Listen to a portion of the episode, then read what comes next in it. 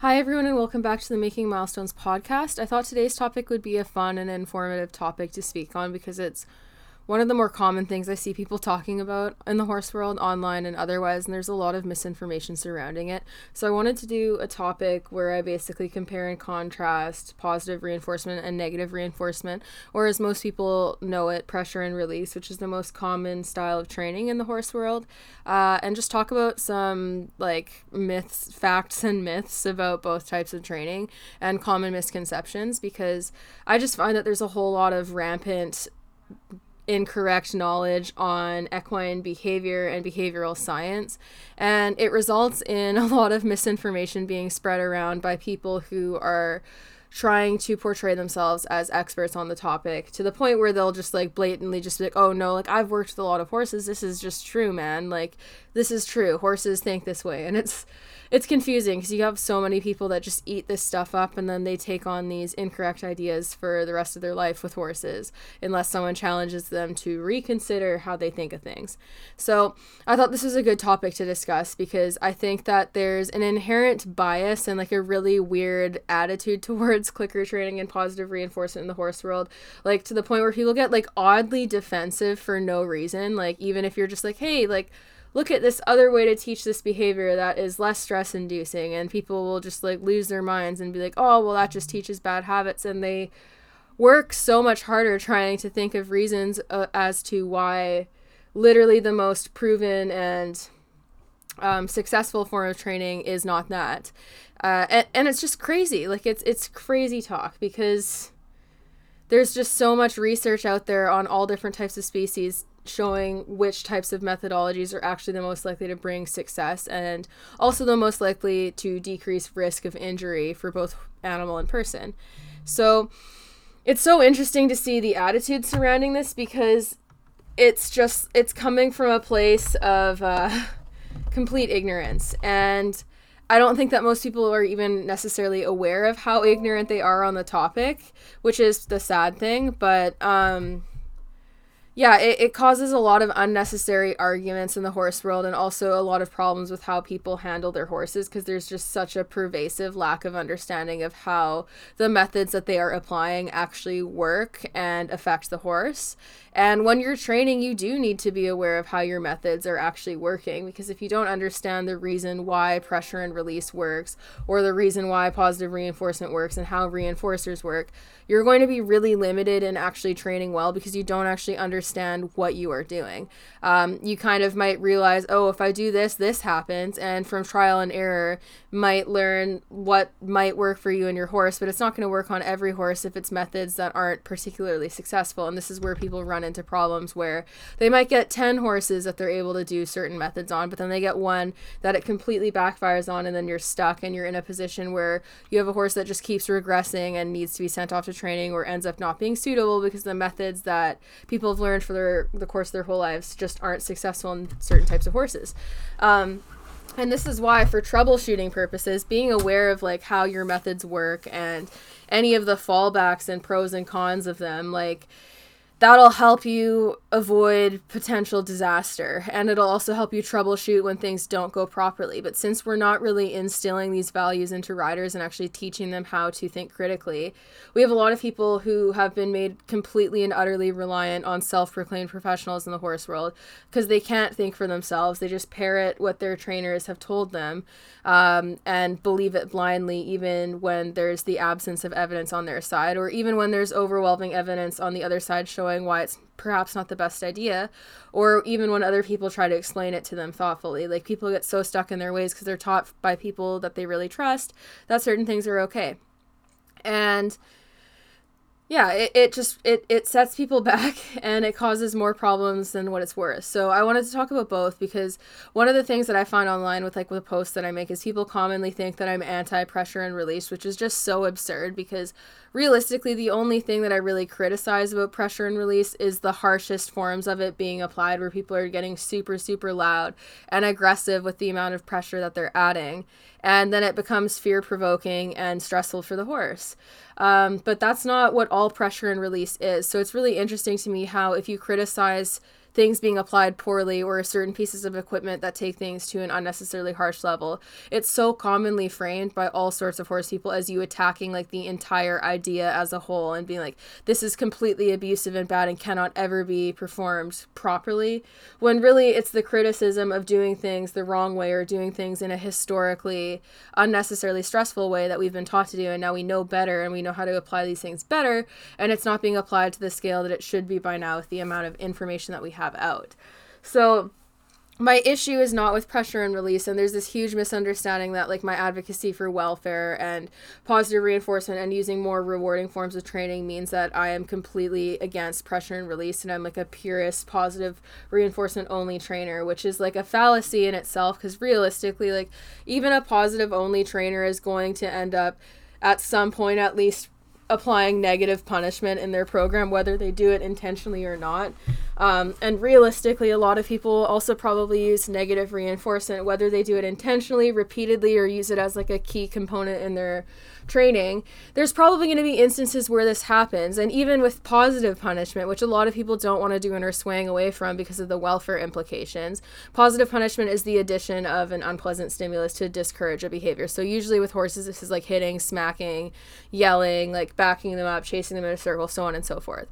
A lot of people are swaying away from this because there's a lot of follow behaviors that can occur. But even with positive punishment, you can accidentally positively punish your horse without intending to. For example, your horse approaches you while you're turning and you accidentally elbow them in the nose. This is going to have a punishing effect, even though it was not at all intentioned to be that way or, or intended to be that way you did it by accident, but it'll still have a punishing effect. And of course, that's not occurring in training, so it's not really an indicator of the training program. But my point is that you can't really be purist anything in behavioral science because at some point, whether you intend to or not, there's going to be other types of um, things at play within your training program, be it like negative punishment, which is the removal of something pleasant to punish a behavior, which means making a behavior less likely to reoccur, um, or pressure and release, which is negative reinforcement, the addition of an aversive stimulus to make a behavior more likely to re or sorry the removal of an aversive stimulus to make a behavior more likely to reoccur. And then positive reinforcement of course is the addition of a pleasant stimulus to make a behavior more likely to reoccur. So all reinforcers by nature reinforce a behavior which means that it makes it more likely to reoccur. Uh, so with this in mind like reinforcers are key in training and they need to stay and remain in your training program in order to keep behaviors fr- to, to continue occurring. Like they need to be you need to continue to reinforce in, or- in order to upkeep the behaviors that you're training. Um, and this is one of the main arguments that I see against positive reinforcement, where people will go like, "Oh, well, like what if you run out of treats then what and it's like that's as stupid as saying what if you run out of pressure? What if you can no longer use pressure on your horse? And if you say that to people who train with pressure and release they get really defensive and they're like well like obviously that would never happen. Like i always have pressure. I always have my tools. And it's like okay great. If you can always have like your bridle your reins your saddle or yourself or a whip or a rope or whatever on hand to train your horse and you recognize that it's a necessary component of training to have that or even just like your body adding pressure and release, you recognize that that's necessary for training and you need it to continue reinforcing behaviors and have the behavior stick, then it should not be hard to wrap your head around the idea that someone who's using positive reinforcement will be motivated to have some type of positive reinforcer, be it food or tactile scratches or something the horse likes to reinforce a behavior even in intermittently. But here's the comparison that I wanted to draw between pressure and release, negative reinforcement, and positive reinforcement, just to help people to understand how it actually works with positive reinforcement and how kind of similar it is to negative reinforcement in the sense that you're gradually building duration and gradually shaping a behavior to becoming one that is more than the behavior that you're starting with. So, for example, with negative reinforcement, when you're teaching a horse to move forward under saddle and move off of leg, initially when you're shaping the behavior of like teaching them that leg pressure means go forward, you're just teaching them leg pressure means go forward. When I go, when I put my leg on, you're going to go forward. But eventually, as they become more schooled, pulled, leg pressure can mean go sideways. Leg pressure can mean like go into the bridle a little bit more. Leg pressure can mean pick up your canter. Leg pressure can mean a number of different things, and you're teaching them all of these nuanced cues that have slight variations, but all stem from the same initial cue that you've been teaching using pressure.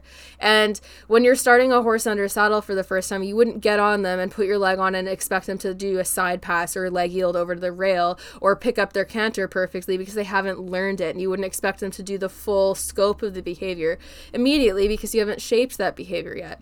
The same applies with positive reinforcement. So when you're rewarding for behaviors, in the beginning, you have to reward way more frequently, just like with pressure and release. In the beginning, when you're teaching your horse how to move off of leg and you put that leg on, you'd want to remove the leg if they even take one step forward or even if they shift their weight forward, because that's a step in the right direction of the behavior that you'd want to teach.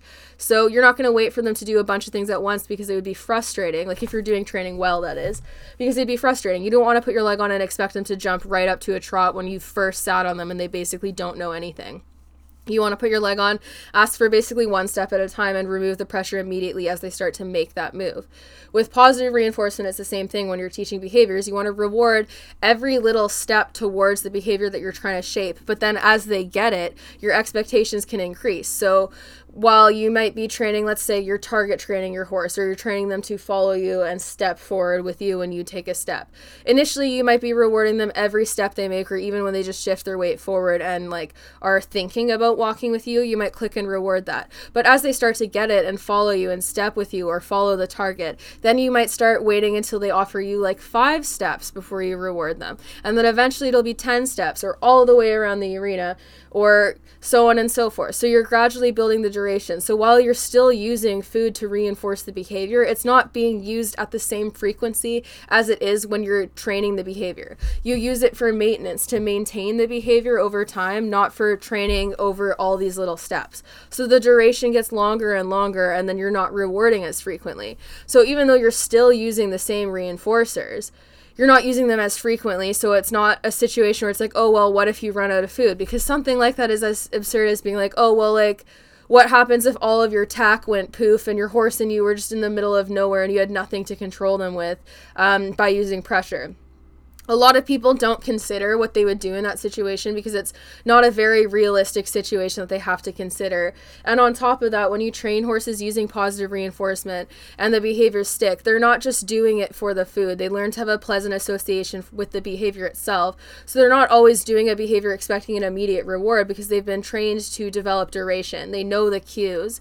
They know the behavior and then they're offering the behavior and they have a more pleasant association with it because of how it's been conditioned. And they're not always expecting that reward once you've built that duration.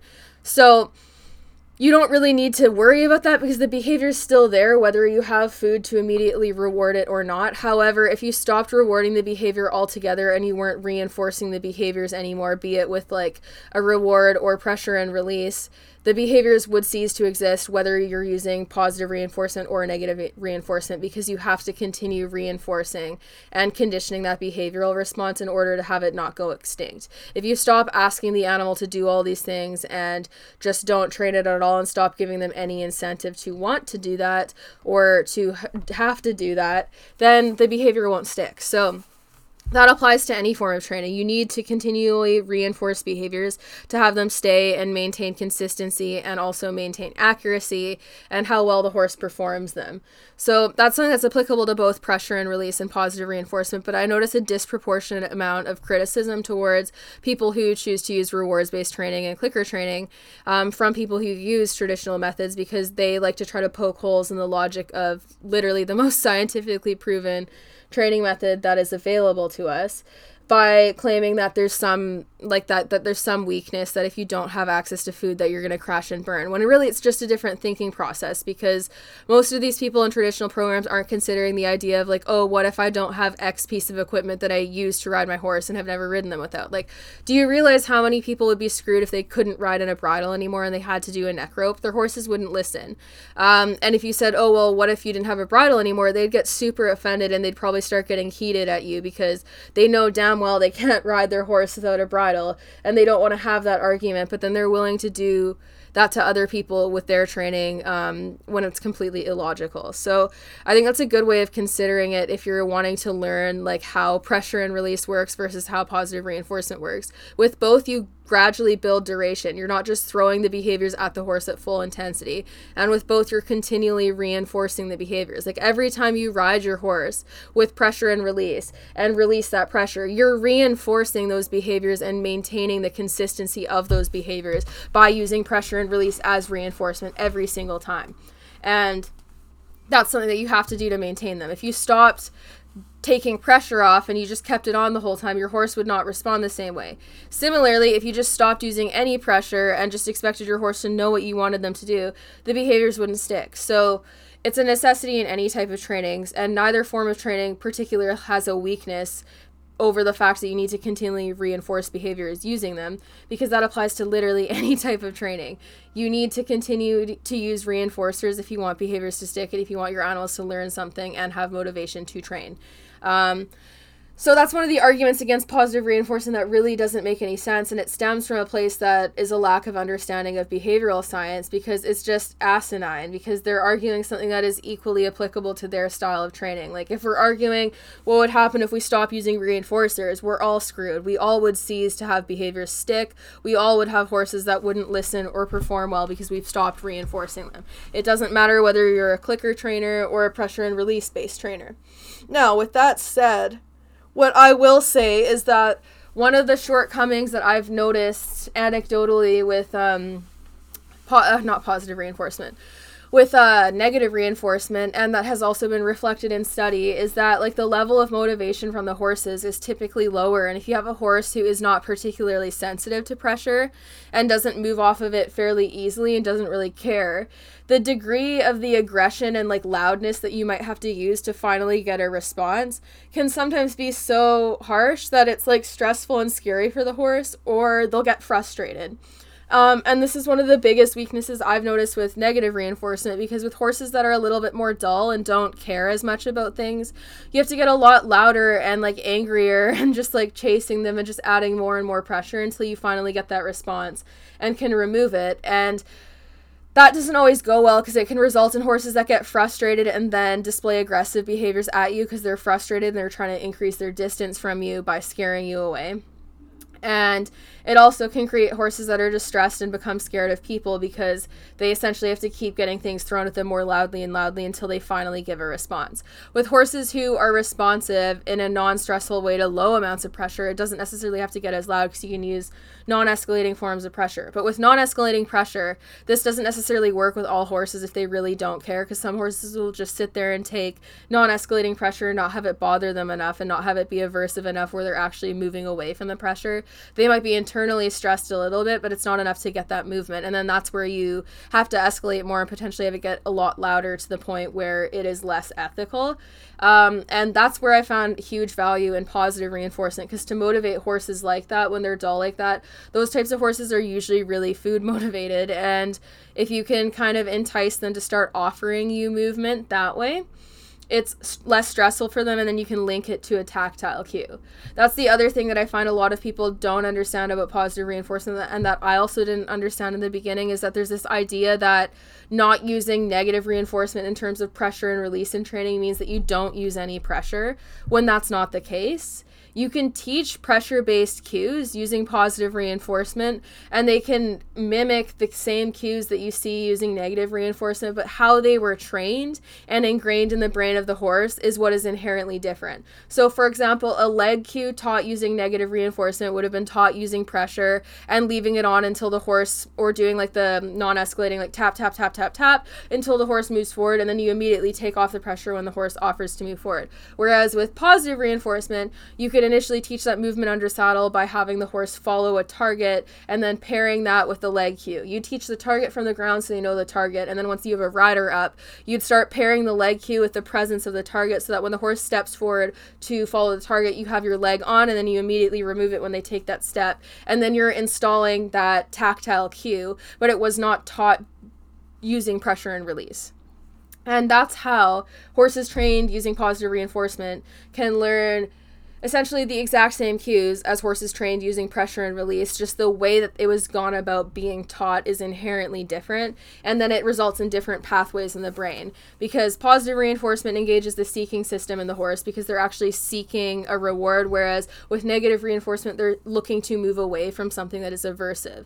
So it's different systems in the brain and there's a different association in the brain and there's different chemicals in the brain released and different pathways created. So the way in which the behavior is taught changes how the horse feels about it. And it's not about the absence of pressure when you're using positive reinforcement. And I recognize that a lot of the ways that trainers can come across when they're promoting positive reinforcement may make it seem that way because I initially felt that way too when I started seeing this movement go on online, I felt attacked. I felt targeted. I felt like they were saying like absolutely no pressure. And I was like, how unrealistic and absurd is that? And some of them were a bit that way and they really did take a hard line and did the whole purist thing. And it was kind of uncomfortable and not my favorite thing to listen to. But most of them weren't actually saying that. I think it was just the defensiveness on the people from the other side, which I was included in that.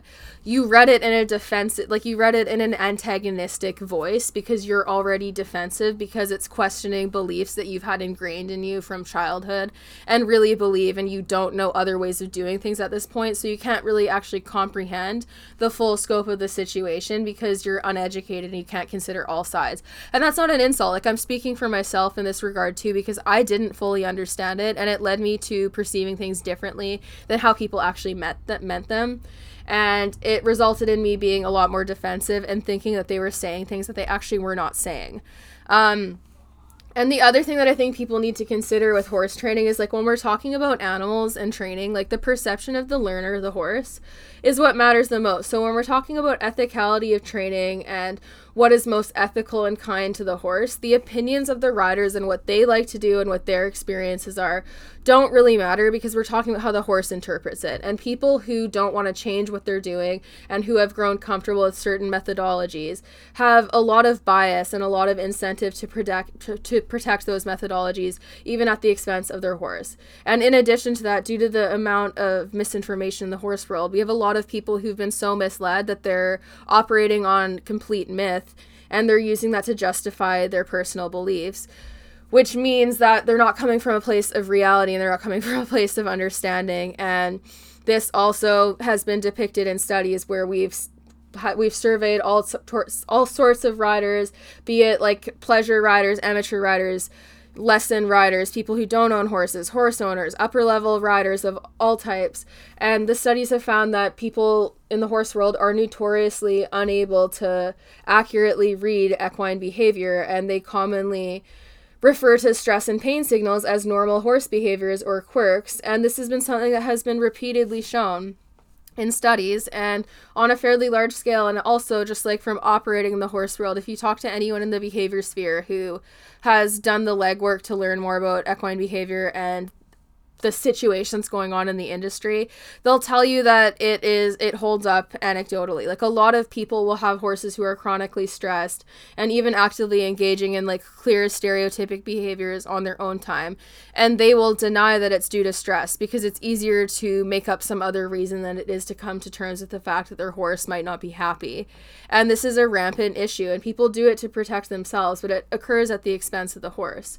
So when we're talking about training, like and I think this is where I run myself into trouble online because I look at things quite objectively and it's not about pointing fingers and being like, oh, you're an abuser or you're doing this or you're doing that. But like, for example, talking about negative reinforcement and referencing it as aversive, that's what it is scientifically. Like the it would not work. I've said this in my last podcast, so I don't want to repeat this too much, but it would not work to remove something as a reinforcer if it wasn't aversive because then the removal of it would be punishing if the horse actually wanted it to be there. So it has to be aversive. But aversive doesn't mean abusive. It just means like uncomfortable at most. It doesn't necessarily even need to be painful or fear inducing. Like it can be a low grade of just minor irritation.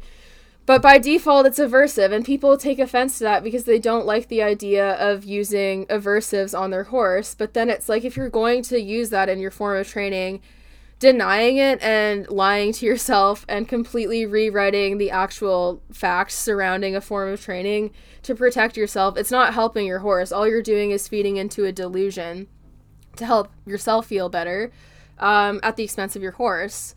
And it doesn't change the facts surrounding it, it just means that you're denying information. And a lot of people do that. I did it as well because it's easier to protect yourself and it's easier to deny and pretend that these people don't know where they're coming from. But there's significant research, and since that it's something that touches on so many more species than just horses, and like it's been tested on similar species to horses, but also all different types of animals with similar results it's pretty profound the information that there is to support using rewards based methods to motivate animals. And the reason why I'm so passionate about speaking on this type of stuff is because it's still so frowned upon in the horse industry that I think we've largely left untapped the potential horses actually have because our entire relationship and basis with them is based on making them do what we want and forcing them to do what we want and not really considering their comfort and well being to the fullest degree. And they still perform with that for us despite the level of stress stress that the average horse is under and how unideal the living situation is, they still perform for us and do all these amazing athletic feats and can learn so many things. So, in my opinion, the training in the horse world is so untapped. The potential of horses is so untapped because we've not fully tapped into the idea of actually motivating them to want to do what we're asking them to do and rewarding them and providing them with an incentive to want to do it. And I think that once we do that and that becomes a large scale thing, in addition to considering living situations and making that better for the horses, I think we're going to notice a huge change in how horses respond to people and what we're actually able to teach them and the level of success that they demonstrate. And we're seeing this in so many different aspects of the horse world already where we're seeing mass change. Like, for example, a lot of show jumpers are now taking their horses barefoot, and there's a lot of upper level show jumpers who've attested to the fact that the horses who are barefoot are more sound, they jump better, they're more successful, they have more athletic potential, and they're doing a lot better. And we've seen similar trends with people who have started to use positive reinforcement or reconsidered living situations to provide horses with more of a herd lifestyle. They've seen these same improvements, and also those improvements are depicted in study. So, really, realistically the stagnation for like learning is largely related to the average horse person just not wanting to believe the facts surrounding it until someone who is high profile enough in the community and doing enough cool show things to impress them says that it's cool enough and um, that they should try it or until enough people change and decide to do these newfangled things so that people finally decide to consider whether or not it's worth them trying it. Uh, but there, there's a huge resistance against this information, and I think it comes from a place of people seeking to protect themselves and their own egos, and not actually wanting to realistically look at the situation that we're in. Um, and it's it's slowing us down, and it's it's damaging our ability to use the horses to their full potential and to have it be as harmonious and safe for every single one of us as it could be.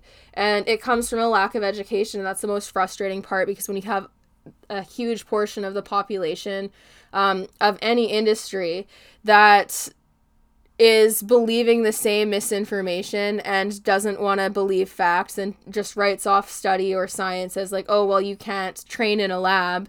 Um, they'll say they, they they don't understand how the scientific process works. They're not willing to look at the information because they've already made up their minds.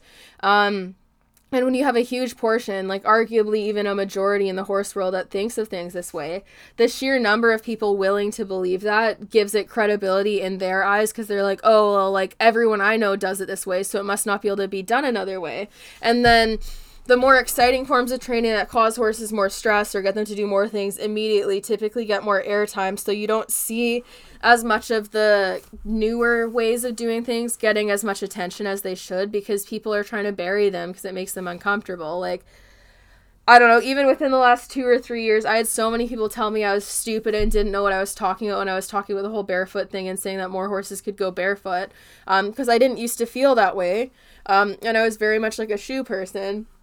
And I said that like even upper level horses could go barefoot a couple years ago, and I had a lot of people argue with me and just call me stupid and be like, "You've never competed at that level or worked with horses of that caliber, so you know nothing. Like you're speaking out your ass and just like insulting me because I'm not competing or riding at that level or working like with horses who are, I guess."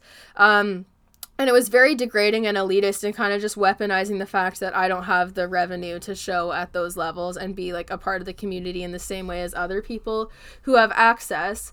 And then two years later, or like a year and a half later, we have the Olympics, and the horses who are winning at the Olympics in show jumping are all barefoot, and so many other trainers in show jumping coming forward having transitioned their horses barefoot. And you don't see these same people saying those things anymore and you don't see them admitting to ever having said those things because now they've kind of had to eat their words and pretend that they were never said. Um, and this is why i like to talk about my past mistakes as well because i like to own up to where i've said stupid things or believed in stupid things that have ended up being untrue because that's kind of part of the learning process. Like you don't know what you don't know until you know. Um, and it's more of a weakness to continue doing the wrong thing for years to protect your ego um, just just for that than it is to admit when you're wrong and change. Uh, even if you've done things wrong for quote unquote too long. Like it's better to stop doing things when you find out than it is to just keep doing them in fear of admitting that you've made a mistake. And I find that a lot of horse people fall in the lane of not wanting to admit that they've ever made a mistake and viewing it as a weakness to admit to that. And then this ego leads to a lot of mistreatment of horses and a lot of justified mistreatment of horses. Because the other thing that I think that people need to recognize and and admit to themselves about horses is that, like, historically, horses have been work animals. They've been work horses. We've used them for transportation, we've used them for war, we've used them for farm work. And it's only really been re- in recent years that they've started to be like a luxury animal and a, an animal used for sport and competition. Um, and like a pet. It, it wasn't like that before because they were needed as work animals, and that intended use really shaped our treatment of them because it was about what was practical for keeping them in an, in good enough shape to continue their use, keeping them usable, training them how to be usable easily and efficiently and also using the knowledge we had about them at the time which again like our our relationship with horses is largely based in just getting them to do what we want them to and not really about motivating them and rewarding them because for many many years the assumption was that horses aren't that intelligent and we're now realizing how wrong that is and how many things that they can actually learn um, and how highly intelligent and like empathetic and emotional of a species they are. People didn't believe that. They thought that horses couldn't feel things. They thought that they didn't have emotions. They thought that they were d- big, dumb farm animals. And that, along with the fact that they were work animals, was what was the mindset behind a lot of the equipment that we've created for them and a lot of their intended use. And I think it's ignorant for any horse person to assume that like the horse's welfare and the horse's comfort has been at the the forethought of our use of them for all these years because it hasn't been. Like human convenience has been um, keeping people alive, keeping horses able to be used and do things for the tasks we ask them to do have been. But since horses are so stoic and also good at masking pain and they have a lot of subtle stress behaviors that we weren't aware of until more recently, it was a lot easier for people to just ignore how horses were actually feeling and not be aware of how the equipment impacts them and then also write their own dialogue of how the horse feels about certain things based off of how the person thinks the horse feels, which isn't really based in the reality of how horses actually feel. Um, and depict their behaviors. And I've like some people could say that like behavioral science research of horses is humans' perceptions of how horses feel, which sure technically they're writing they're writing the perception of the horse based off of research, but it's hours and hours of watching the horses and testing things while they're testing like blood cortisol samples and actual like genetic not genetic actual like chemical markers of stress and other things and just watching like what happens before and after horses exhibit a certain behavior which allows them to link certain behaviors to certain emotions and feelings pretty reliably.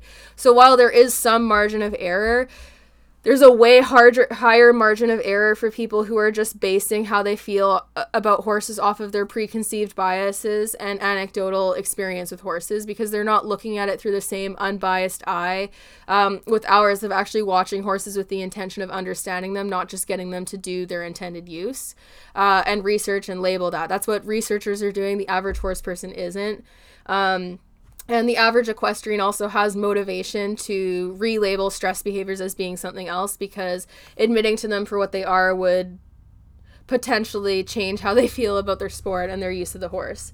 So, now that we've started using horses differently and becoming more conscious of their emotions, to a lot of people, it can feel like it's like some hippie movement where like people are making things up and taking things to an extreme. But the reality is, like, how we've treated horses has been to such an extreme on the end of like forcefulness and not considering how they are, and also not taking care of them in a species appropriate way. So when you start to move to the other direction, it's going to feel like a stark difference because we're going from people literally never considering these things to considering them a lot lot more and starting to reevaluate a lot of old practices, which can then feel like it's a witch hunt and attack because these are things that have existed for longer than the more empathetic mindset has. But really, it's people just questioning a lot of old biases and things that they were taught and just taught to not even turn a blind eye at and just shrug off and just see as the normal. People are now learning more and they're becoming liberated by that knowledge and wanting to change things and do better because they're seeing the difference that it makes in their horses.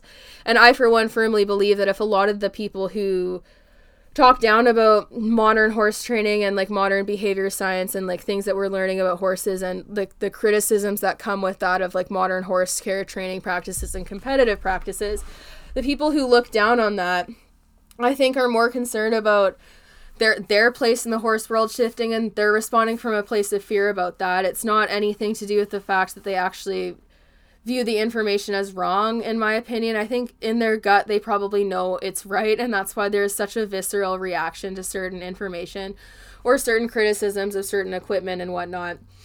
And i think that that's one of the one of the also the big problems in the horse world because horse people identify so heavily with certain types of equipment and training methods. Like for example draw reins or leverage bits elevator bits like twisted wire snaffles um, chambons, neck stretchers, they'll identify so heavily with these equipment that when the equipment is criticized, they take it as a personal attack and then they're fighting for their lives trying to defend this piece of equipment, which honestly, like from my experience when I was doing that, it was a guilty response to try to defend something to that level, especially when I was supposedly arguing with someone that I thought knew nothing. Um, and it was because I was trying to defend my right to use it rather than the fact that the equipment wasn't was or wasn't kind. Uh, and a lot of people do this, and I think that we need to start asking ourselves like why is my identity as an equestrian tied so heavily to the bit that I use or the draw reins that I use or certain types of equipment that I put on my horse like why do I identify so heavily with this piece of equipment that when someone makes a criticism my first response is to defend the the, the equipment and not consider the criticism and not consider any information behind the criticism, but just to blindly defend the equipment and attack anyone who, quote unquote, attacks the equipment that you use. Um, it's odd to identify that heavily with the equipment you use because it's just equipment. If it's just equipment that's being used to communicate with the horse, in theory, if there is potentially something better that's kinder or safer for the horse, or that will be kinder or safer for you, or that will produce results that are more ethical, like that really should be something that anyone's open to. Like, if we're truly in this sport for our horses, we shouldn't be so heavily identifying with equipment that we use that we're willing to defend it blindly without any real purpose and refuse to consider the fact that there's probably room for improvement. Because uh, I would argue with most things, there's room for improvement. Like, unless people truly believe we're at our peak level of intelligence and knowledge right now, and there's not possibly anything we can learn or improve with what we already have learned there's always going to be room for improvement in certain areas. Like as far as horse bridles, bits, saddles, um, different types of equipment like draw reins, martingales, and so on. There's so much room for improvement when it comes to horse comfort and ethics and welfare because, like I said, a lot of this equipment was never invented with that in mind initially and it's only been recently that more anatomical bit types have been coming out and different types of kinder equipment and bridles made to be more comfy on the face of the horse and so on and so forth. It's been recently that all this stuff has started happening because riders are starting to demand that more. So then producers of equipment are making it because there's more demand for it whereas before that wasn't being prioritized as much. And when you're not prioritizing something it's highly unlikely that we're going to be at the pinnacle of like completely mastering what is ethical and comfortable for the horse because it's only been something we've recently started considering, which means that there's a lot of room for further research and improvement of all types of equipment and horse care and training. And there's always going to be. And here's the thing like with my training like if i end up being wrong and research comes out that says positive reinforcement sucks and that negative reinforcement is better and more ethical i'll eat my words at that point. But until there's actually incredible information heavily pointing that to that side there's no reason for me to believe that or stick to my guns on that side. On the off chance that enough information comes to counteract the information we already have on the other side that is so credible. Um, and the same goes for my feelings about equipment. Like saddles, bridles, bits, etc. Like horses don't really like I, I I live by the mind that I don't really think horses actually like like any of this equipment. Like even wearing a halter, I think horses are indifferent to the halter itself, but they might like what the halter predicts. Like so for my horses when I catch them, usually it predicts going to training and getting rewards or getting to go do something interesting or going for a walk or something. So they like the halter because they know that it predicts something that they find exciting. Do they actually like get joy out of wearing the halter itself? No, probably Probably not. Would they prefer to be living without a halter on? Probably, because having one on all the time, they tend to sweat under it when it's hotter and it's not as comfortable. And that's a halter. A halter is not particularly aversive or anything, but they're still indifferent to it. And then when we get to talking to bits, again, this is not an argument against bits. I still ride horses in bits. I've really changed the types of bits that I'd be willing to ride in over the years because I used to ride in grotesquely harsh equipment. Um, but with that said, like I don't think horses like bits. Like I said, at most I think they're indifferent to them. At most I think they tolerate them. I don't think they get any explicit joy specifically from a bit. And if they do, it's going to be a short-lived joy where they might want to pick one up and chew on it and like flail it around like a toy for a little bit and then drop it if they fully have the choice. However, they can learn to like the association with the bit. So if they learn, hey, when I get to go wear a bit, I get to go on a cool trail ride with my friends, or I get to go cut cattle, or I get to go do something that I find otherwise enjoyable. Then they can like the association with the bit or the bridle, but the bit itself is just there. It's just communication, it's just equipment. And like I would also use the same thing with like dogs. Like a dog doesn't like a collar until they learn what the collar is associated with. And usually a collar means you're going outside, we're going for a walk, we're going somewhere cool, we're doing something. And then the dogs are like, oh, great, yay. And that's kind of how most animals work. Like the equipment is for the person. Like using a halter, it's to use horses within the lens of the safety of the people so that you're not just having loose horses running around and it's for the horses safety as well with for living in like the human world it's not for the horses um, needed behavioral standards. It's to accommodate living in a humanistic world. Um, and bits, for example, too, it's to accommodate their use with people. It's not for them, it's not for their comfort and mind, because anatomically in the mouth, like, a lot of the stuff that we've made for them over the years bitwise hasn't really taken that into account and there's a lot of examples available in study of bit damage and stress from wearing bits with horses because of how they've been used.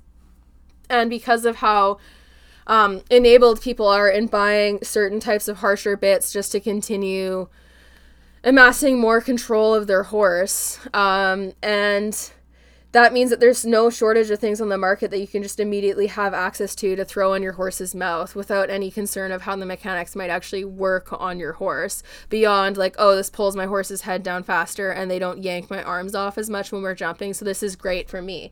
Most people don't really consider their equipment choices beyond that and if their horse goes for them better under saddle they're motivated to immediately just go oh my horse is going around better in this so it must mean that my horse likes it because they're more willing to do what I want them to do when really like obedience and compliance like that's not an indicator of welfare or comfort and they've actually also done studies on that. Like horses willingness to do things doesn't really speak for their emotions on how they feel about it or if they're in pain or if they're anxious.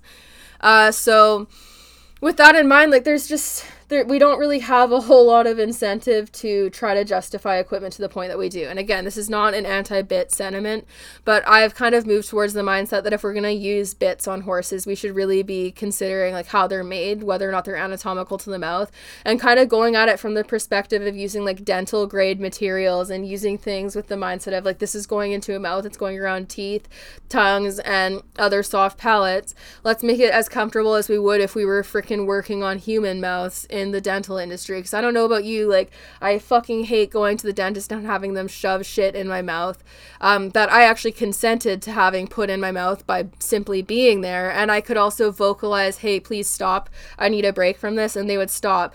But I still hate it because I don't have full control over what they're actually doing to me and like the equipment that's being put in my mouth um, from the standpoint of my personal comfort.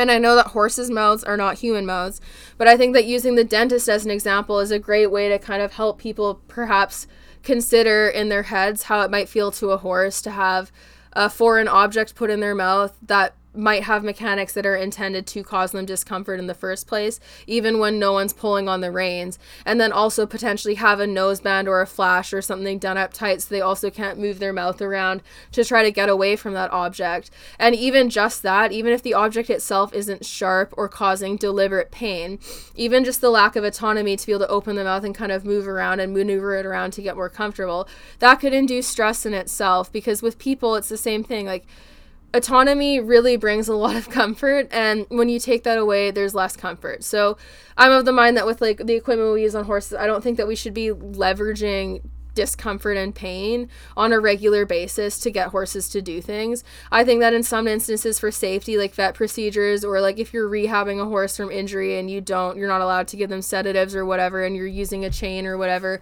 or even for like short periods of time when a horse is dangerous and you're working on getting them to the point where they don't need it like whatever. But I don't think it should be as common as it is in the horse world to use really highly aversive painful equipment to leverage control over these animals because we far too often use their size as a reason to hurt them before they hurt us, despite the fact that there's a very high correlation with injury to humans around horses, with horses who are more stressed. And we know that harsh, painful equipment has an association of stress when it's used on horses. So we use equipment that stresses them out more, which statistically endangers us more. But horses being dangerous is also used as a reason to defend that equipment. So it's a self fulfilling prophecy.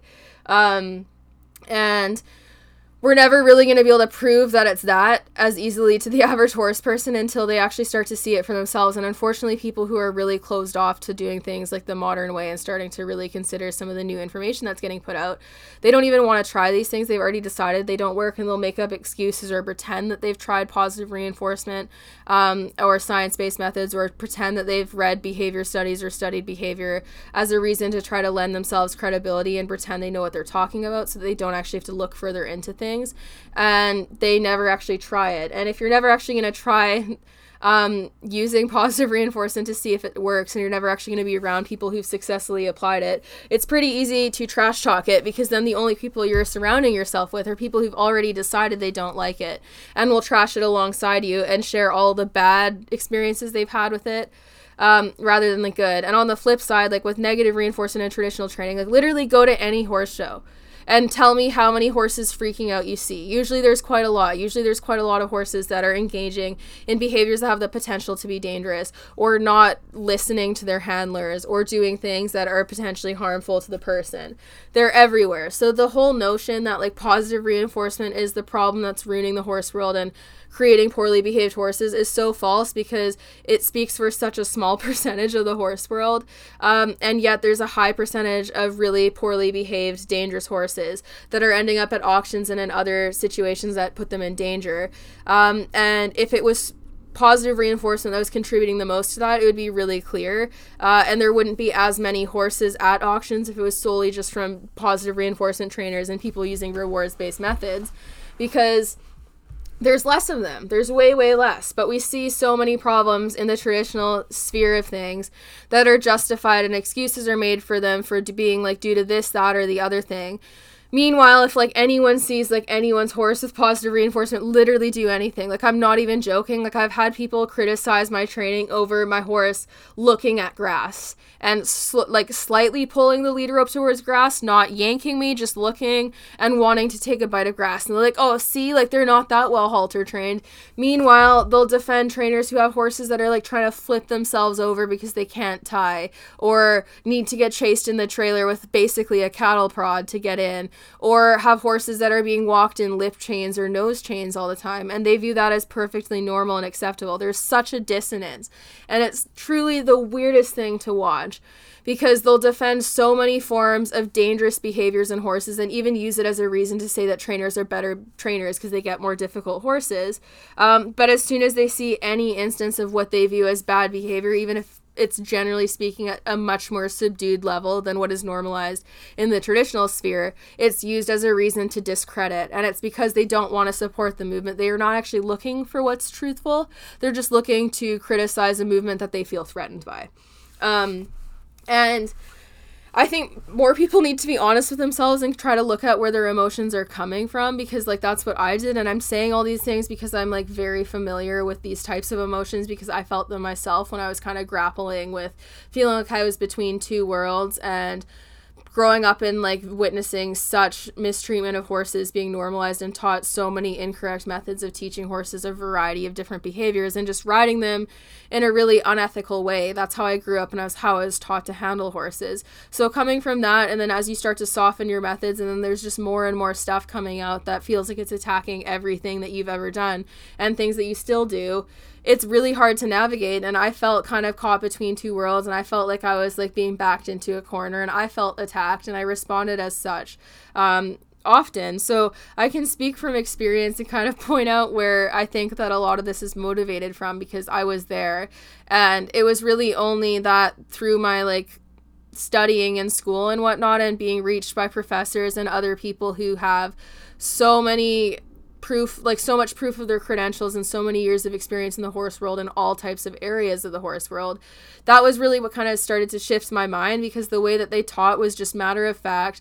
They just provided you with information. You had access to a full university library's worth of studies to read on all sorts of things. So any things that i wasn't clear on i was able to look up studies on or anything that i was curious about i was able to look up studies on and it really opened my mind with just how much misinformation I had been fed. And then I kind of wanted to just keep doing more courses. So I started taking more and more courses on all sorts of different things, but mostly specializing in behavior and like welfare and like the use of horses in sport.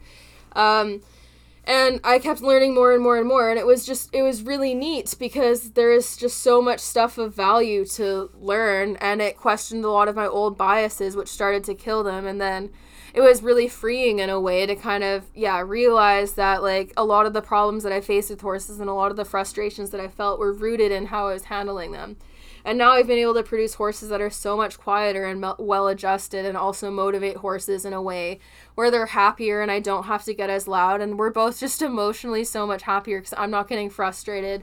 Um, and i think honestly like a lot of the times when i was getting really frustrated in training I was feeding off of the horse's frustration and their anxiety because it was so palpable in the air that like I felt it and then I was uncomfortable and I would redirect that frustration back onto the horse because I hadn't been taught how to actually problem solve and troubleshoot things to the degree that I needed to. And I really didn't understand what I was actually doing in training with my horses because I didn't understand anything about behavioral science, the application of behavior, or ho- how horses actually learned. So I was just going through it blind. And then when things didn't work, I was more likely to get frustrated because I had no idea how to troubleshoot. And I was like, why isn't this working? I was taught that this would work. Why is it not working? Working.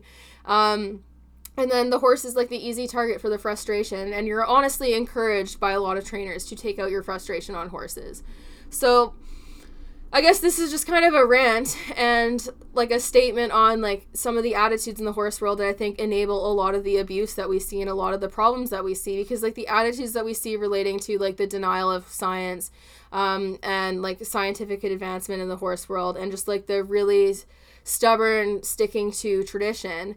Those types of attitudes are behind a lot of other hateful stubborn behaviors in the world too. So a lot of the other things in the horse world related to like elitism racism um, like transphobia and all that stuff. Like it, it's related to the very same people denying science and denying statistics and denying the actual reality of things and creating their own reality because with all those issues too there's a lot of statistics exemplifying how very real those forms of hatred are what contributes to them and showing that a lot of people's preconceived notions about those topics are completely wrong and based off of complete bullshit. Um, so i think that this mindset is something that needs to be like exposed and talked about more and people just need to be more honest with like admitting to their mistakes. Like realize that it's not a weakness. Like it's okay if you've changed how you feel about something over the years. You're not a hypocrite for doing that. If you used to ride in a double twisted wire gag last year but this year you've decided to turn over a new leaf and want to use softer equipment that's nothing to be ashamed of. You're not you're not failing. In fact you're winning by admitting that you may have made a mistake and trying to do something better. Don't be ashamed of it. Own it. And the more people that can see that happening, I think it opens the door to show people like, hey, there's no shame in trying things a new way. And sometimes it'll work. A lot of the times it'll work to get softer and soften the way you do things and it'll be better for both you and the horse and there's no shame in trying to do things a new way and there's no shame in sharing the process like everyone's learning and a lot of people lie about and hide how many mistakes they're actually making um, and it's silly because then there's this whole like pressure to be perfection on horse social media and in the horse world in general and it's like literally no one's perfect. So many people are screwing up on a daily basis because we're human. And a lot of people don't know what they think they know. And once they learn more, they realize, wow, I didn't know a lot of stuff when I thought I knew the most. And it's okay to be wrong. It really is. And we need to kind of get more comfortable with being wrong and sharing these things and discussing at length, like, how these attitudes are enabled and perpetuated because it otherwise it's not going to change. Like, it is a problem that when you criticize any type of equipment or form of training, usually the first arguments that people bring up are just related to, like, oh, well, my horse is different, or like, I ride my horse this way, or you don't ride my discipline, so you don't understand. Until you've ridden every horse, you don't understand. My hands are really soft. Like, all the arguments are like, me, me, me, me, me, me, me, me. I'm special. My horse is special. And it's basically trying to argue that these people have some sort of outlier of a horse that either, like, biomechanically doesn't reflect the horse species norms or mentally is different or that there's some god tier human who somehow overrides the mechanics of a bit that is intended to be harsh like the whole soft hands things in relation to bits is weird to me because if your hands are soft like soft hands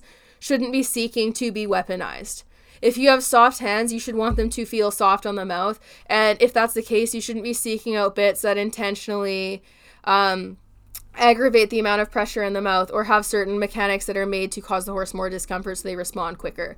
If you're looking for bits that do that, then your hands aren't truly soft because you're seeking to make them harsher by the equipment that you use. So it doesn't matter if your hands are soft if you're using t- weapons, you know, like doesn't matter. If you want a bit that has harsh mechanics, the harsh mechanics are still there no matter how soft your hands are, and that's something that you need to consider because you're not a perfect person. People get left behind over jumps.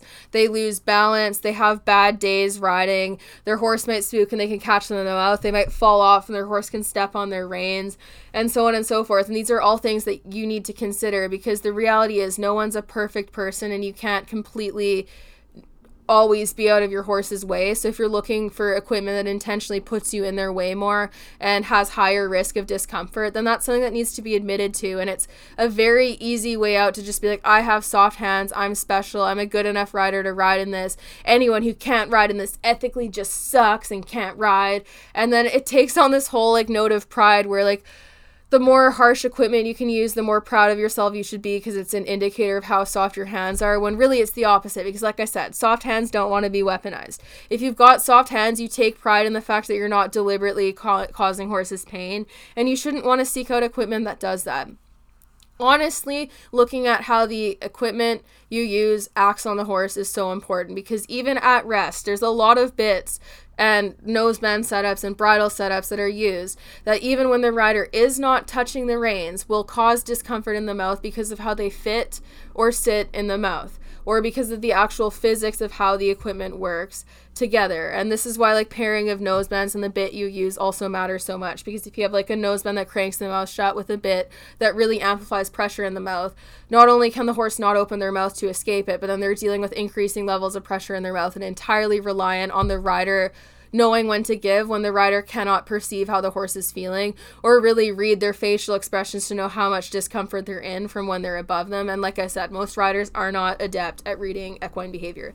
So, it's just there's too much of a margin for error. So this is where I'm like, you know, we need to soften the amount of equipment we have available and we need to stop making it such a huge market to provide all these quick fixes to riders that are at the expense of their horses' welfare and well-being. Like we need to soften what we are doing and start to consider the horse more because that's not something that's been considered and a lot of people like to say they put their horse first and that the horse is their number one priority and that they love their horse and welfare is the priority, but then the behavior doesn't reflect it. So it's easy to say that about yourself, but if your first concern is defending yourself and the equipment that you use because you don't want to change, um, if that's your first concern in welfare discussions, then you're not actually in this for your horse because people should be pausing for a second and considering like, is there a way that this could be kinder to my horse? Is there a possibility that I'm harming the, my horse? The answer is yes, because even with humans, we can communicate directly to each other. Um, in a much easier way than you can with your horse. And we still hurt each other inadvertently, even with that, and cause each other harm and discomfort. And so the idea that people cannot do that to their horses or that they're so adept at understanding what their horse wants and how their horse feels that they never make any mistakes is just such BS and we're holding ourselves to way too high of a stand like we're holding ourselves to such a pedestal that it's just like unrealistic because that's not what's going to happen. Like if we can't even be nice to each other consistently without hurting the feelings of people we care about the idea that you can't ever do something that's not considerate of how a flight animal who's motivated to hide and mask the level of pain and discomfort they're in. The idea that we can't possibly do something to harm that without realizing, absurd. And a lot of the equipment out there, as I've said multiple times, is literally made with that intent. Like there's so much equipment that is on the market that is made with weaponizing pressure and control or weaponizing pressure and discomfort for control of the horse so that riders can skip a bunch of steps and continue to ride their horses and push them off the levels without actually dealing with the behavioral or physical issues that are leading their horse to exhibit problem behaviors like rushing fences or doing certain things under saddle that make them less manageable. Like even being heavy in the bit. Putting on a sharper bit on your horse because they're heavy in the mouth you're not teaching them the biomechanical aspects of how to actually carry their body with a rider and build the muscle to do it so they don't need you to carry their head. You're just throwing on a harsher bit so that they just tense and that they're afraid to lean on it due to pain. Or throwing draw reins on so you can leverage their head down with a pulley system. It's not actually addressing the factors that are leading to them struggling with whatever it is you're trying to teach. It's just trying to leverage something to get it done quicker without actually getting the full scope of the result of what you're looking for, which is a horse who can carry their own body correctly, or a horse who is having rhythm and tempo up to jumps and not just like going fast and running off.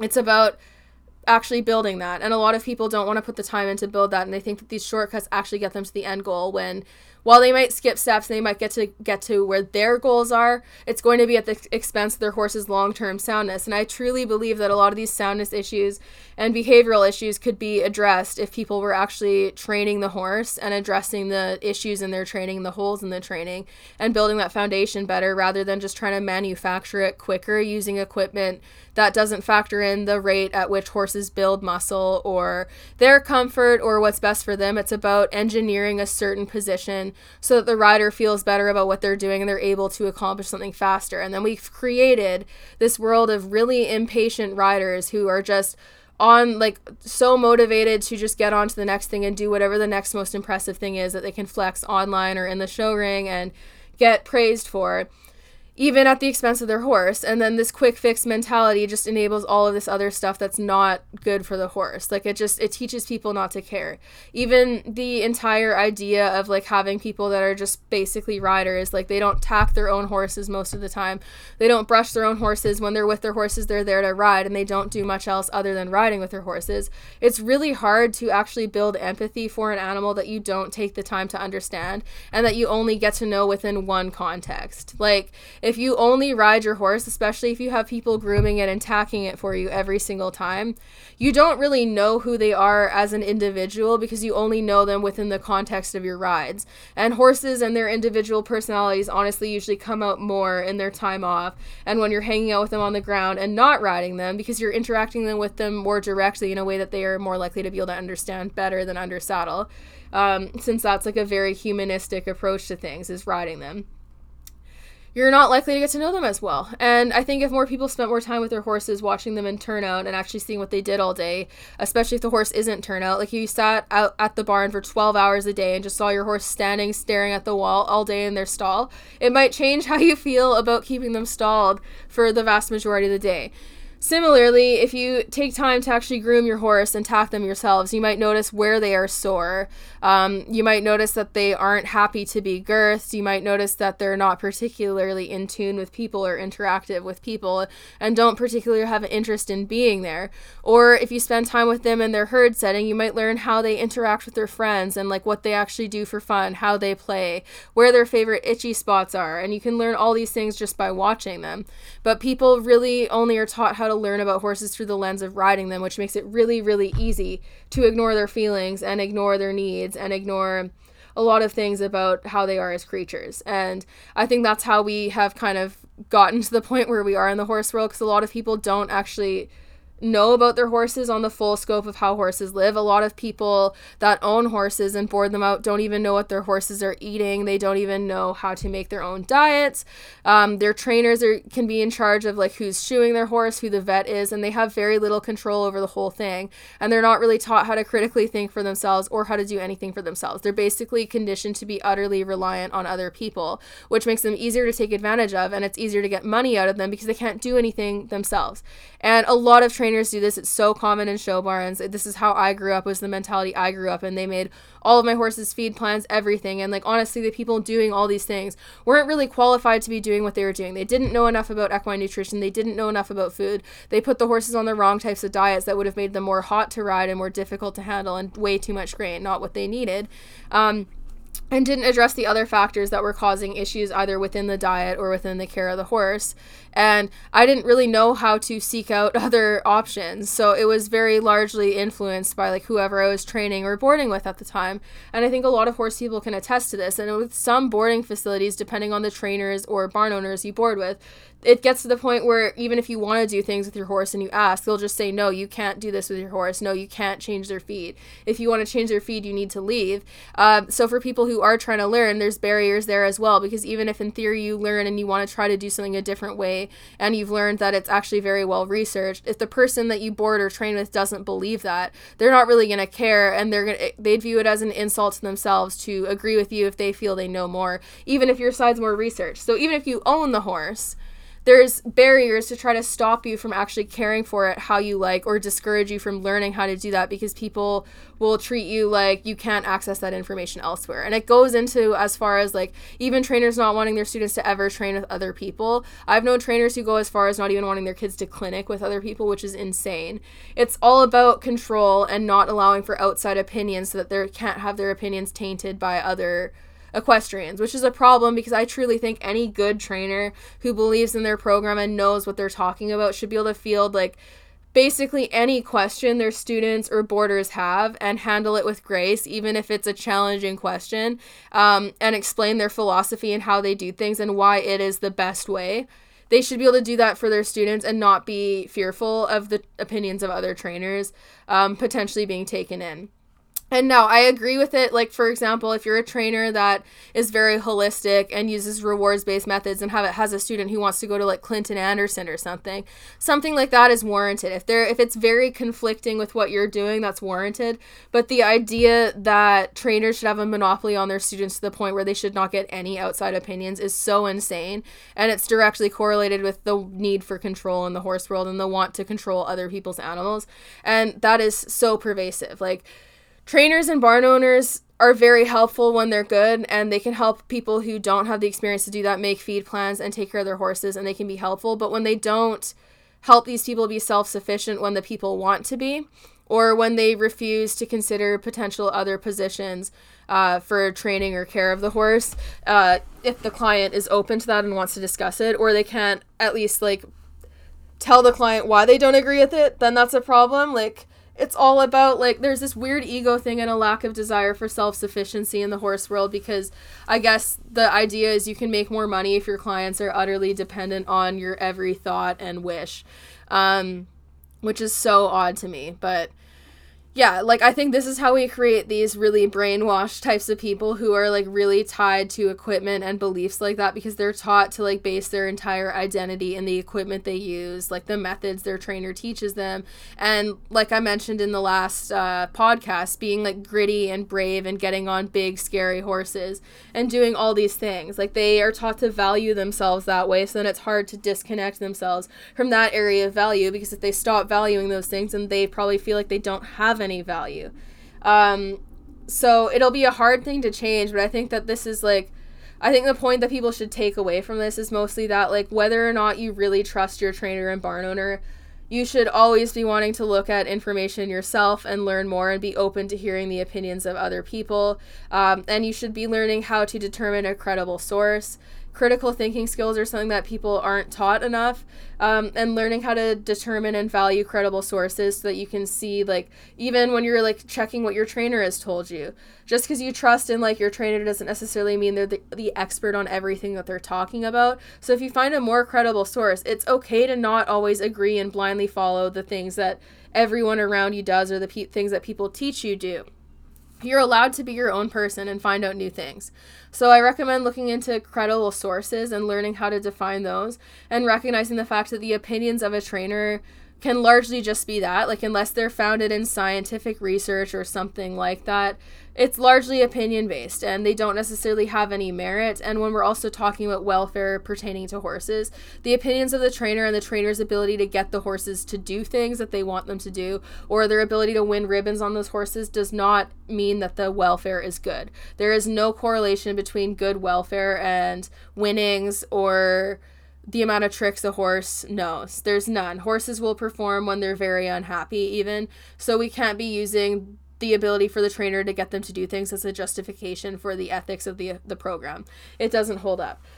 And we need to value, yeah, how the horse feels is first and foremost when it's welfare discussion. Like nothing related to training or how much the trainer has done or how cool they are, or how many people they know matters when we're discussing welfare because it's solely related to the horse perception and the likelihood of it causing the horse stress or discomfort. Um, and a lot of normalized things we do do that. And again, like stress and discomfort is a normal part of life. No matter how hard you try to advocate for your horse, you're not going to be able to completely alleviate that for them. Um, but we can do our best to do that. And I think there's a lot of things that we know from research are inherently problematic and stressful to horses that are continued to be used and denied. And like the worst part is people are using them while being in denial of how they work or how stressful or how uncomfortable they are to the horse. And I'm of the mind that at least if you're going to use equipment or certain types of methods that are stress inducing or pain inducing, you should be recognizing the potential to cause pain rather de- than denying it and making up excuses like, oh, horses have really thick skin. They don't don't care if they really didn't want to do it, they wouldn't, because all those excuses are completely baseless and have absolutely no proof or evidence on their side to suggest the validity of them. So it's just like blowing hot air and just like denying something at that point. Like, consider how your horse feels and also consider softening equipment because it might surprise you. Like, honestly, the amount of horses I've gotten in at this point, after for years being taught that some horses just need harsh bits and that they're just too tough to handle and too difficult, I've yet to actually meet a horse that is like that. I've gotten horses who have had bolting issues, bronking issues, rearing issues, all sorts of problems that have been tried to be fixed with certain types of equipment. And when they get here, I take all of their shit off and use like the softest like snaffle I can find or go bitless. And I've yet to actually find a horse that cannot make that transition. Um, all of them are fixable. I don't think that the horse that actually needs a harsh bit exists. I think it's the rider that needs it. The equipment that is used on the horse is an indicator of the rider and like the horse's stage of training, but no stage of training justifies unnecessarily harsh equipment, in my opinion. There's always a way to fix it with something softer, in my opinion, and it's changed like what I'm willing to use. But I used to justify a lot of harsh equipment, and now it's like I get these horses in where people have said that they need this, that, or the other thing, and I'm taking it off and putting them in less and not meeting problems. And in fact, the horses are better and less stressed, which has led me to believe that uh, the, the equipment is also kind of part of this whole self fulfilling prophecy thing because sometimes when horses are stressed, or a lot of times when horses are stressed, it's due to the equipment that they are wearing. It's not due to the, uh, the, the, environment or them being naughty or whatever people are thinking. Like a lot of times the equipment is just the tip of the iceberg where they're like, finally, I cannot take this anymore because this equipment adds enough discomfort. Screw this. And then they keep meeting behaviors that they associate, the rider will associate and attribute to other things when really the equipment is a top contributor. So, frustrating. Um, I would love to see a shift in the mindset in the horse world and start seeing more equipment regulations, especially in show jumping. Um, and see more of a movement to allow riders the opportunity to use kinder methods like for example being able to ride bitless in dressage like i think if we're going to let all sorts of bits fly like in the show jumping ring or double bridles and spurs fly in dressage at the upper levels, then you should be welcoming and opening the door for people who wish to do the same things with less. Because at the end of the day, you're judging it on the horse and how the horse goes and presents themselves. And even if the horse went equally comparable to a bitted horse in dressage. I think the bitless one would pin lower with most judges simply due to the tradition. But with that in mind, like if the horse can go in and perform just as well as a bitted horse bitless, they should be allowed to be there. Um, and we should be making more rules to enable showing in soft equipment and doing more holistic welfare first approaches in training and to promote that then we should rules that enable people to do the opposite um, especially if we're going to pretend that welfare is a top care in the horse world. And it really should be because the vast majority of horse people you meet will talk about how much they love the horse and how they're in this for the horse until they're blue in the face. But then a lot of the treatment that they do doesn't reflect that. And I don't think that a lot of people mistreat horses to be malicious. It's what they've been taught and conditioned to do and what they've been taught is right. So there's this weird disconnect and they don't view it for what it actually is and they don't view it as being cruel. Even when they're yelling at and getting mad at a horse and calling it a shitty horse and taking it out on the horse like that, they view it as different because it's just what they've grown up watching and happening. So it's a really difficult thing to change because it requires people really self reflecting and actually understanding why they feel certain ways and understanding why they react certain ways, which is a lot harder to do than just educating people because it's also trying to encourage people to become more emotionally intelligent um, and understand where some of their biases arise from.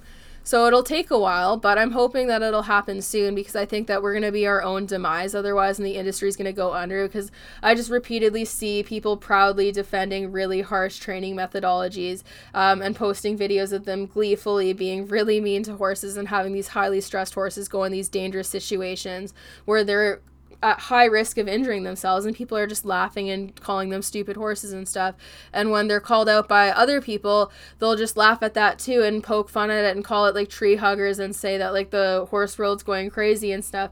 And it gets posted publicly for everyone else to see and it makes us all look bad at it because it makes it look like horse people just don't care. And like we're not even willing to consider how we do things and potentially altering it to be more ethical. Because, like I said, there's always room for improvement, and you have to be so far up your own ass to think that there's no room for improvement in how you can do anything, and that there's like that, that you've reached the pinnacle of doing everything right. Because I don't know, the average horse person, no matter how well their horse is cared for, if they're being honest with themselves, they can probably identify at least a few areas where the care in theory could be better because honestly like unless you're literal like the god of horses there's probably going to be something you can do better even if it's a little thing. That in the grand scheme of things doesn't matter that much. Like even if you're doing the best you can there's probably things that if you looked at it and you broke it down and were like i if I moved to some bigger plot of land in this ideal temperature or whatever, or completely redid the drainage on my property, my horses could be happier. And those things might not be realistic to do immediately or ever, but like in theory, there usually is something that could make them happier if we're being honest with ourselves. But a lot of people are not.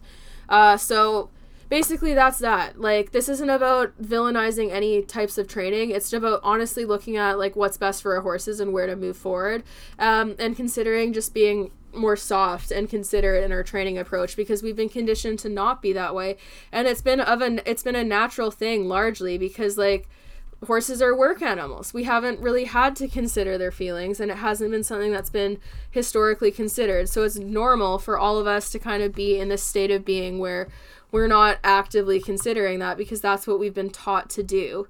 Um, and yeah, so that's that. We just need to alter our thinking and start to grow more because we have stagnated, I think. And there's a lot of people who are in denial and stubborn and not want- wanting to accept new ideas for things.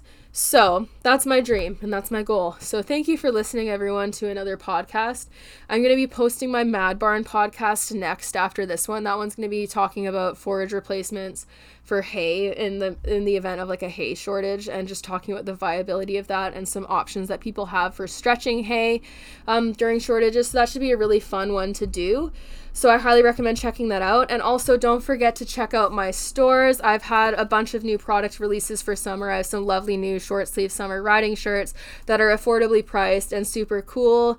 Um, sweat wicking and well ventilated. They're comfy and I think they look good. Like, I mean, the opinion's up to the individual interpretation. I love how they look. Um, you can shop those on the Amore equestrian.ca website, A M O R E equestrian.ca. And all of my stuff is under the milestone page. Those are my product releases. The rest of the stuff belongs to my friend Callie, who runs the business. Everything ships out of Canada. So if you're in Canada, you don't have to pay customs. For Americans, the shipping is still cheap and it gets to you quite quickly because it's actually faster to ship into the US from Canada and cheaper, surprisingly, um, which sucks. so um, sucks for Canadians, I mean. But yeah, so you can check that out there. I also have some saddle pads still available on the website, and there are some limited quantities of bridles still available. I have my big bridle restock coming on June 30th. So if you're interested in buying from the restock, I recommend heading to the website then to shop the restock.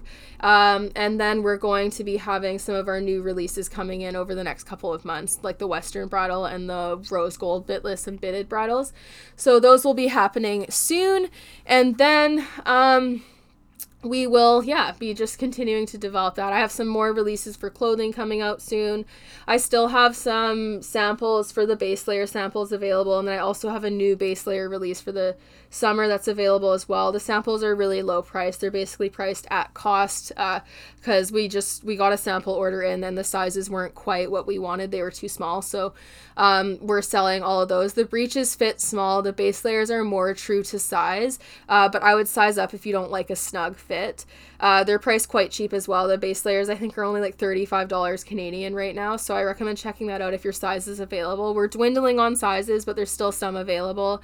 Um, so you can check those out. I also am working on a bunch of tutorials for my Patreon. We're doing a desensitization series and I'm doing a positive reinforcement um, starting under saddle series with horses. And there's already a bunch of tutorials already live for like teaching target training and whatnot. Most of the tutorial access is for people in the gold tier, which is the $8 a month tier and above. And that's $8 a month Canadian. So I think it's like $6 US. Um, and so they have access to most of the tiers. If you want free training help well not free like free with the tier um, training help tiers are like the milestone student tiers which are the higher tiers. If you're interested in getting training help and advice i would recommend checking those out as well. And yeah you can subscribe for as little as a dollar a month to support me and also see some behind the scenes product development and other stuff like that. You can check that out at patreon p-a-t-r-e-o-n dot com slash s-d-e-q-u-u-s if you're interested in checking out any of the Mad Barn supplements, you can do so on the Mad Barn website, madbarn.com if you're American or .ca if you're Canadian, and you can use my code SDEQUUS for a discount. You can also get a free diet analysis on their website. I'll link that all down below in the description, and you can check all that out. Yeah, so don't forget to check out my pages and my new product releases. We're still looking to move a bunch of quantity because I'm still catching up after all of Milo's vet bills. He's supposed to be going in for an arthroscopy soon, so that's going to add to it. Um, so it's been really hectic. I've been falling behind, but we're getting there. So yeah, check out all that stuff. I really appreciate the support and the love for my products, and I hope that you guys enjoyed this podcast. Thanks so much, and have a great day.